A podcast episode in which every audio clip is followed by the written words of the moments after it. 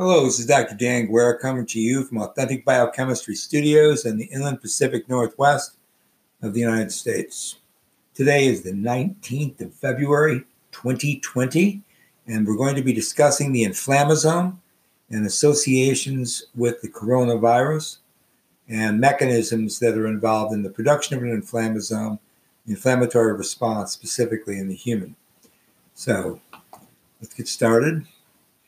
Specifically, I want to discuss with you sphingolipids as mediators of the inflammasome and discuss the formation of the inflammasome itself and its potency related to the production of sphingolipids uh, in the human system. So, what have we learned so far in our discussion of the coronavirus, the current coronavirus that is mostly in mainland China, People's Republic of China, but which has spread now in many different loci across the globe, but that is quite limited and rare in most other uh, geographical areas except in the Far East. What we've learned so far from my Authentic Biochemistry podcasts and video lectures from earlier in February are the following. The coronavirus is an epizootic human pathogen that mutates in alternate animal hosts. Transmission and viral replication require receptor mediated movement of the virion and subsequent cytosolic synthesis of genomic and subgenomic RNA, where the former represents the genome of the next generation of the virus, and the latter, of course, is the source of viral proteins that facilitate frank replicase activity, packaging, intracellular ER Golgi plasma lemma trafficking, and, of course, the induction of the inflammatory response that presents as symptom and results in the morbidity and rare still mortality associated with the outbreak of that current um, coronavirus that is now uh, in mostly People's Republic of China in early 2020, starting first in late uh, 2019, in December of 2019, and now into still February. So this is three months long. Second thing we've learned is that ceramide sphingomyelin, interferons, the inflammasome itself, cytokines, chemokines, pattern recognition receptors, or PRRs, toll like receptors, NOD like receptors, DAMPs and PAMPs, and those are molecular patterns, either damage associated or pathogen associated molecular patterns, and transcription factors are all networked canonical agents uh, the cellular and signaling pathways of that disease. Bioenergetics within epithelial and immune cell lineages play a role in disease severity and lung tissue damage, as in also the infiltration and activation of inflammatory macrophages and monocytes, which we've talked about in the previous lectures. Lipids must serve several functions here. First of all, as membrane components, signaling molecules, and of course, as bioenergetic substrates. All right. Now, paper published, The Frontiers of Cell and Developmental Biology in 2019, uh, late, and then it was published online on January 14, 2020, tells us the following. Inflammasomes trigger dimerization of a protease caspase 1 and the generation, of course, of pro inflammatory cytokines like IL 18, interleukin 18, and IL 1 beta, where the activation of pattern recognition receptors, PRRs, by PAMPs plus or minus DAMPs, remember those are pathogen associated or damage associated molecular patterns, induce the unique formation of specific inflammasome structures. and there are specific structures and substructures. What do inflammasomes do they provide a pathogen linked host defense system. Unregulated or superactivated inflammasomes can cause hyperinflammation, autoinflammation, and a sustained inflammation, thus resulting in neurodegenerative as well as endocrine, paracrine, autocrine, and morbidity and mortality, all associated with virulent pathogens. Okay? Distinction between defense or destructive inflammasome biology. Therefore, becomes an important biomedical problem because uh, you have to resolve this, whether or not it's defensive or destructive, before you can get to an experimental design directed toward a pharmacotherapeutic strategy, if indeed you're going to use this information to develop one. now, ceramide is produced by an acid sphingomyelinase, an ASM, and that actually activates the inflammasome. ASM, that is the acid sphingomyelinase, catalyzed ceramide production drastically changes physiological characteristics of the membrane structure because you're making a different hydrophobic uh, lipid species within the membrane. You have sphingomyelin, now you're generating ceramide.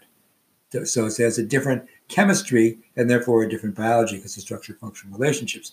So when it does that, you get a reorganizing molecule in a signaling cascade system within the cell.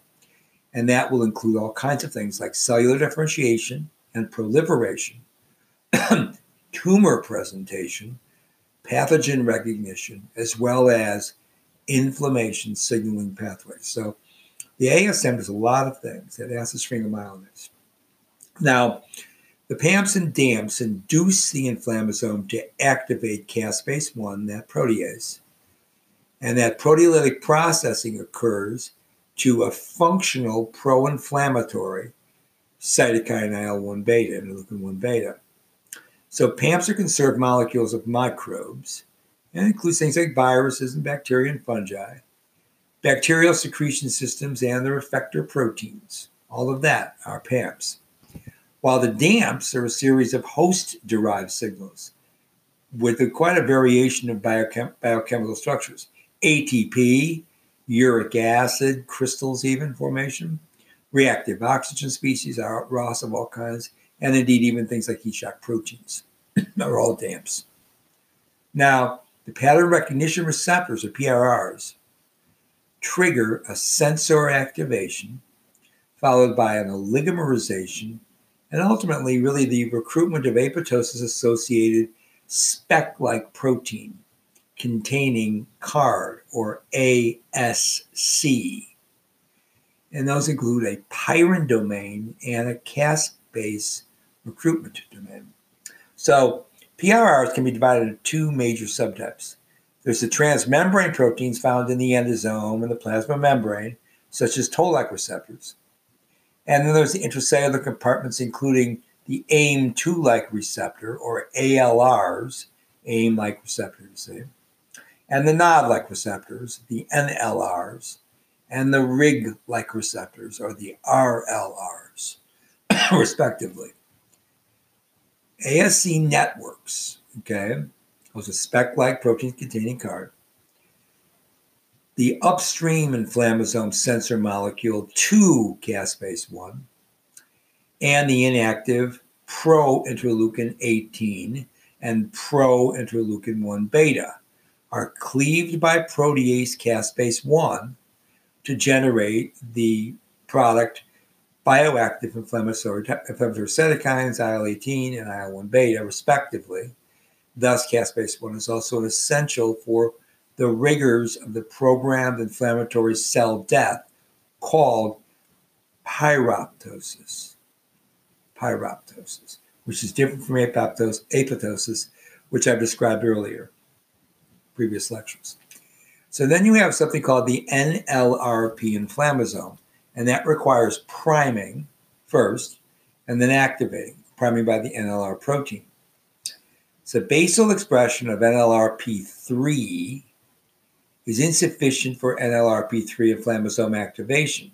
So the recruitment of PAMPs and DAMPs with pattern recognition receptors, such as the TLRs, toll-like receptors, or the nucleotide binding oligomerization domain containing protein 2, NOD2 linked receptors, leads to a nuclear factor kappa, kappa B or NF kappa B activation, and then the nascent NLRP3 inflammasome is triggered. Interleukin 1 receptor associated kinases called IRAK1s and ubiquitin exert a post transcriptional regulation in the NLRP priming step, which, after the inflammasome uh, is generated and is full, becomes fully activated. So the NLRP3 responds to a variety of stimuli, stimuli signals. Uh, those are var- variables such as the efflux of potassium, the influx of calcium, lysosomal rupture, mitochondrial dysfunction, and of course the production of reactive oxygen species, where the ROS and even ATP activated mitochondrial ROS from the oxidative transport chain are necessary for the activation indeed of the frank NLRP3 inflammasome. The inflammasome activation is of course suppressed when ROS production is inhibited. Therefore, fatty acid peroxidation, associated mitochondrial and peroxisomal redox cycles are all instantiating for inflammasome activation. Now, more about sphingomyelin. Okay, we've got the idea now that this inflammasome is triggered by ceramides. Let's go back into the detail of this. The catabolism of sphingomyelin to ceramide and phosphorylcholine is only one means to generate ceramide.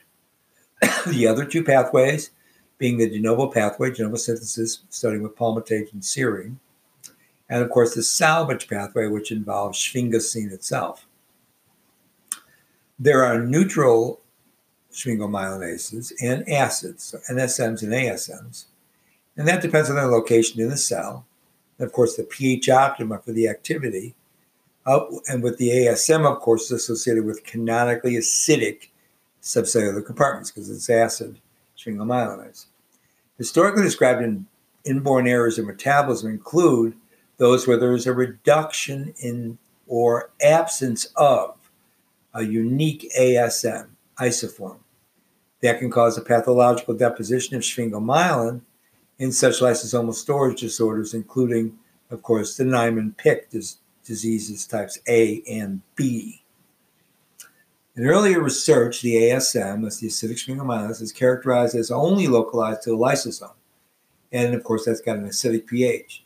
But it was decades later, like well into the uh, 2000s, that it was revealed that some ASM catabolize lipoprotein associated sphingomyelin at pHs at near uh, a little bit above neutrality, pH 7.4, for example. And that led to discovering that the LASM, okay, um, can be in two different forms. So you can have a secretory ASM, which is SASM, and then you have the LASM, which is, of course, the lysosomal form. And that's going to be located on endolysosomal vesicles. So then you have two subtypes of the ASM the, the secretory and the lysosomal. Now, apparently, those two forms of ASM foster an alternative post translational modification and a trafficking of that encoded polypeptide, the, the sphingomyelinase. So the lysosome form is involved in clustering of lipid rafts and endothelial cells, for example, so it's a different function.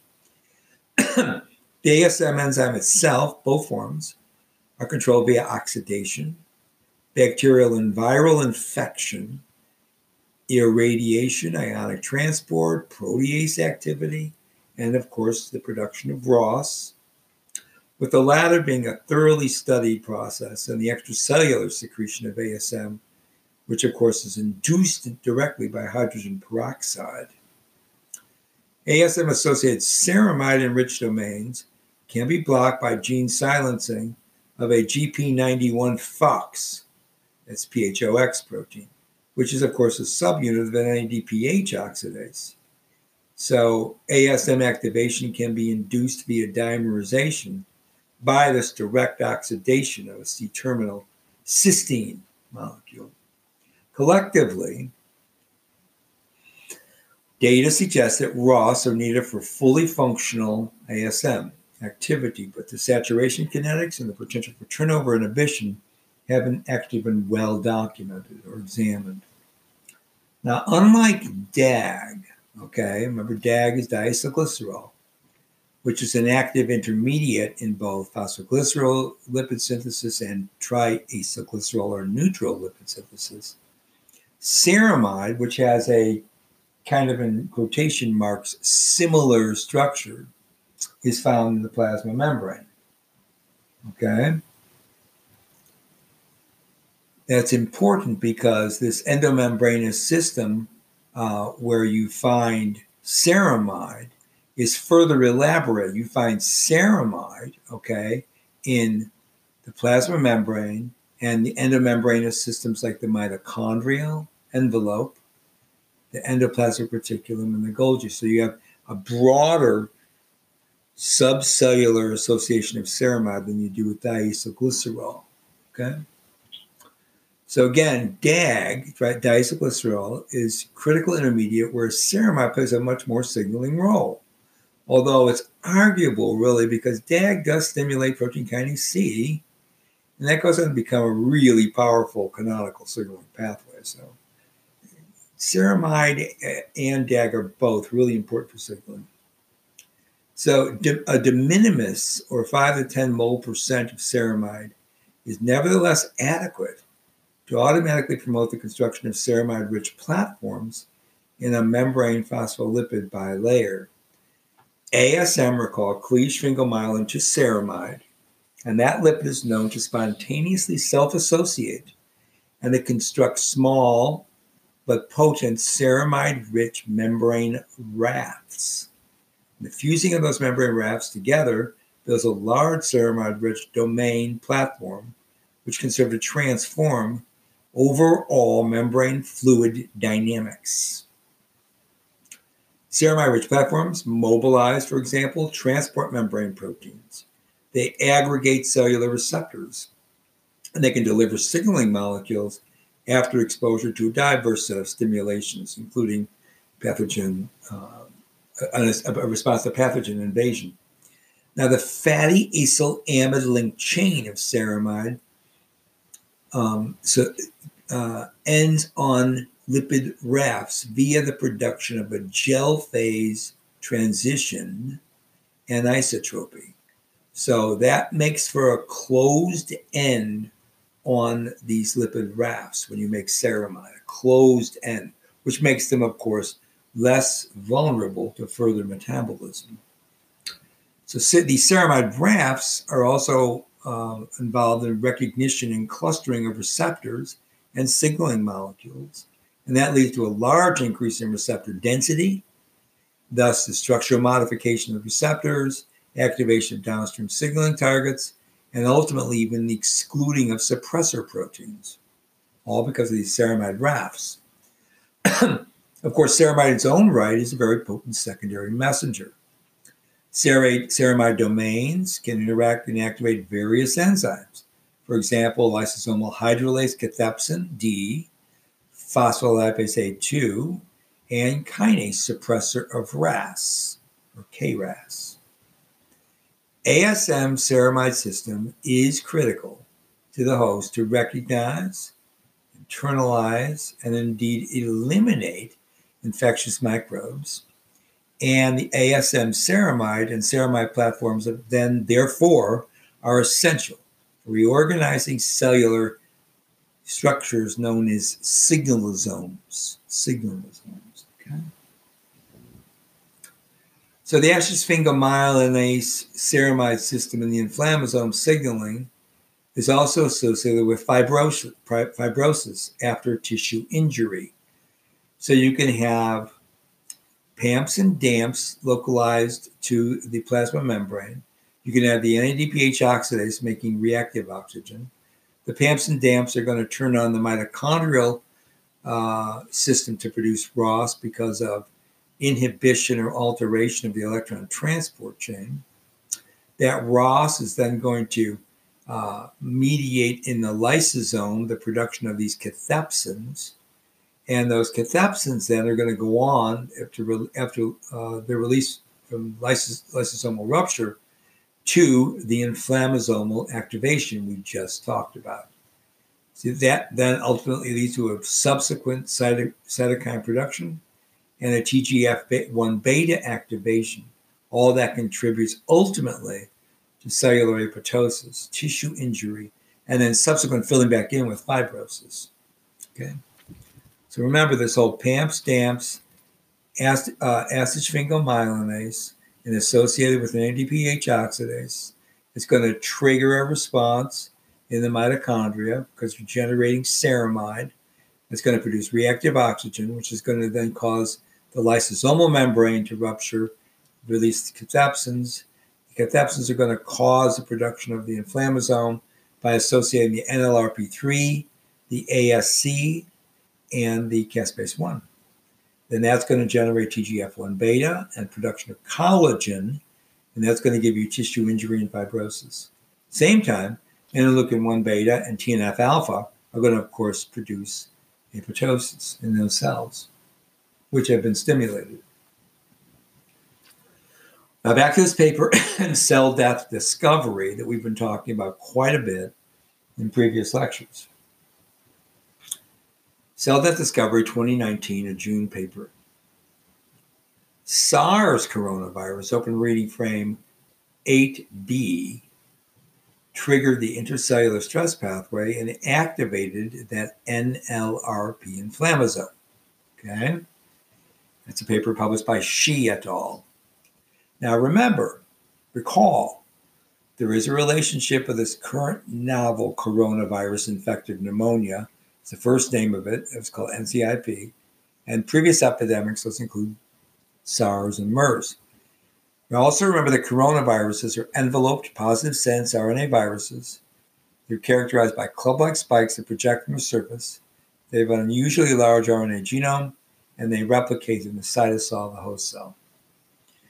All these coronaviruses cause enteritis, some of them do, in cows and pigs, and of course the upper respiratory tract infections of domestic fowl, of chickens, and they can transmit potentially generating lethal human respiratory infections, which is why we're interested in the current coronavirus. The recent past outbreaks of a highly pathogenic severe acute respiratory syndrome coronavirus, or SARS CoV, and then the Middle Eastern respiratory syndrome coronavirus, or MERS, have been recognized as epidemiological agents with close association to this novel coronavirus that's incipiently causing the um, inflammatory pneumonia that we see in the lung. This is the current disease. So, a paper published back in Cell Host Microbe in 2016 in February uh, 10th, and that's volume 19, page 181 ongoing, described found a dysregulated type 1 interferon and inflammatory monocyte macrophage responses cause or induce a lethal pneumonia in a SARS infected mouse model. The respiratory coronaviruses therefore cause acute lethal disease associated with inflammatory responses and uh, frank lung damage.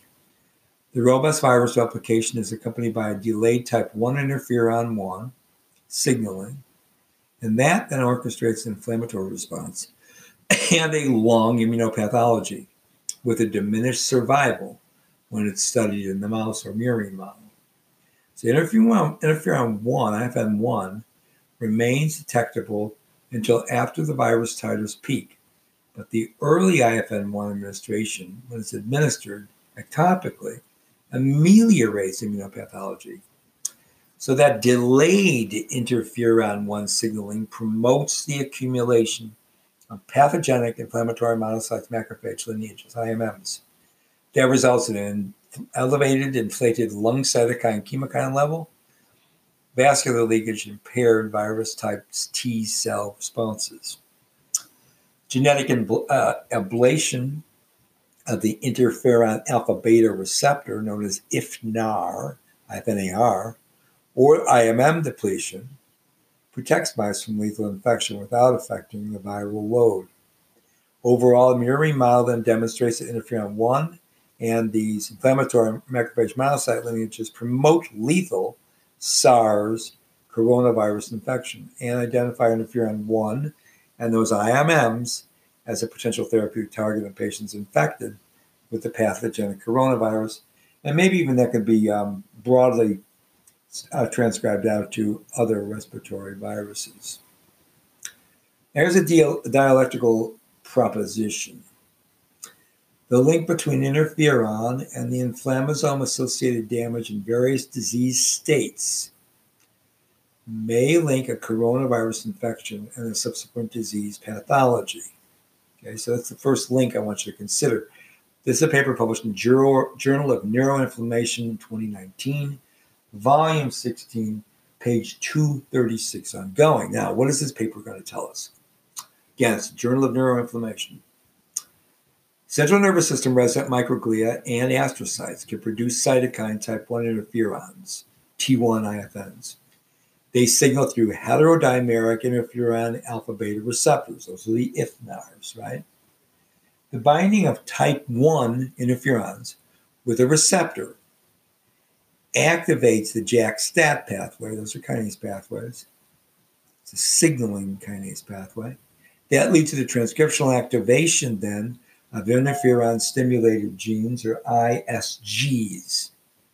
Those then mediate both anti inflammatory functions and pro inflammatory functions of the type 1 interferons. And that depends on the cellular environment. Indeed, a type 1 interferon response in the CNS may result from viral infections and things like TBI, traumatic brain injury, and also neurodegeneration can activate the response. So the type 1 interferons can be protective, protective or deleterious, as in multiple sclerosis, MS, where the type 1 interferons are thought to exert and perform an anti inflammatory response via the production of anti inflammatory cytokine, IL 10. And it also induces a simultaneous suppression of the pro inflammatory cytokines interleukin 1 beta.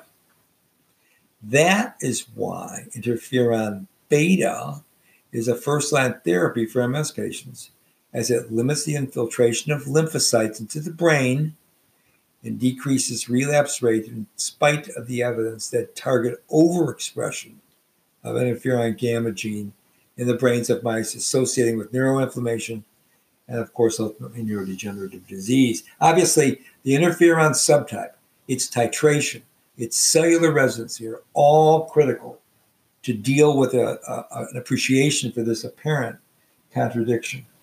Okay.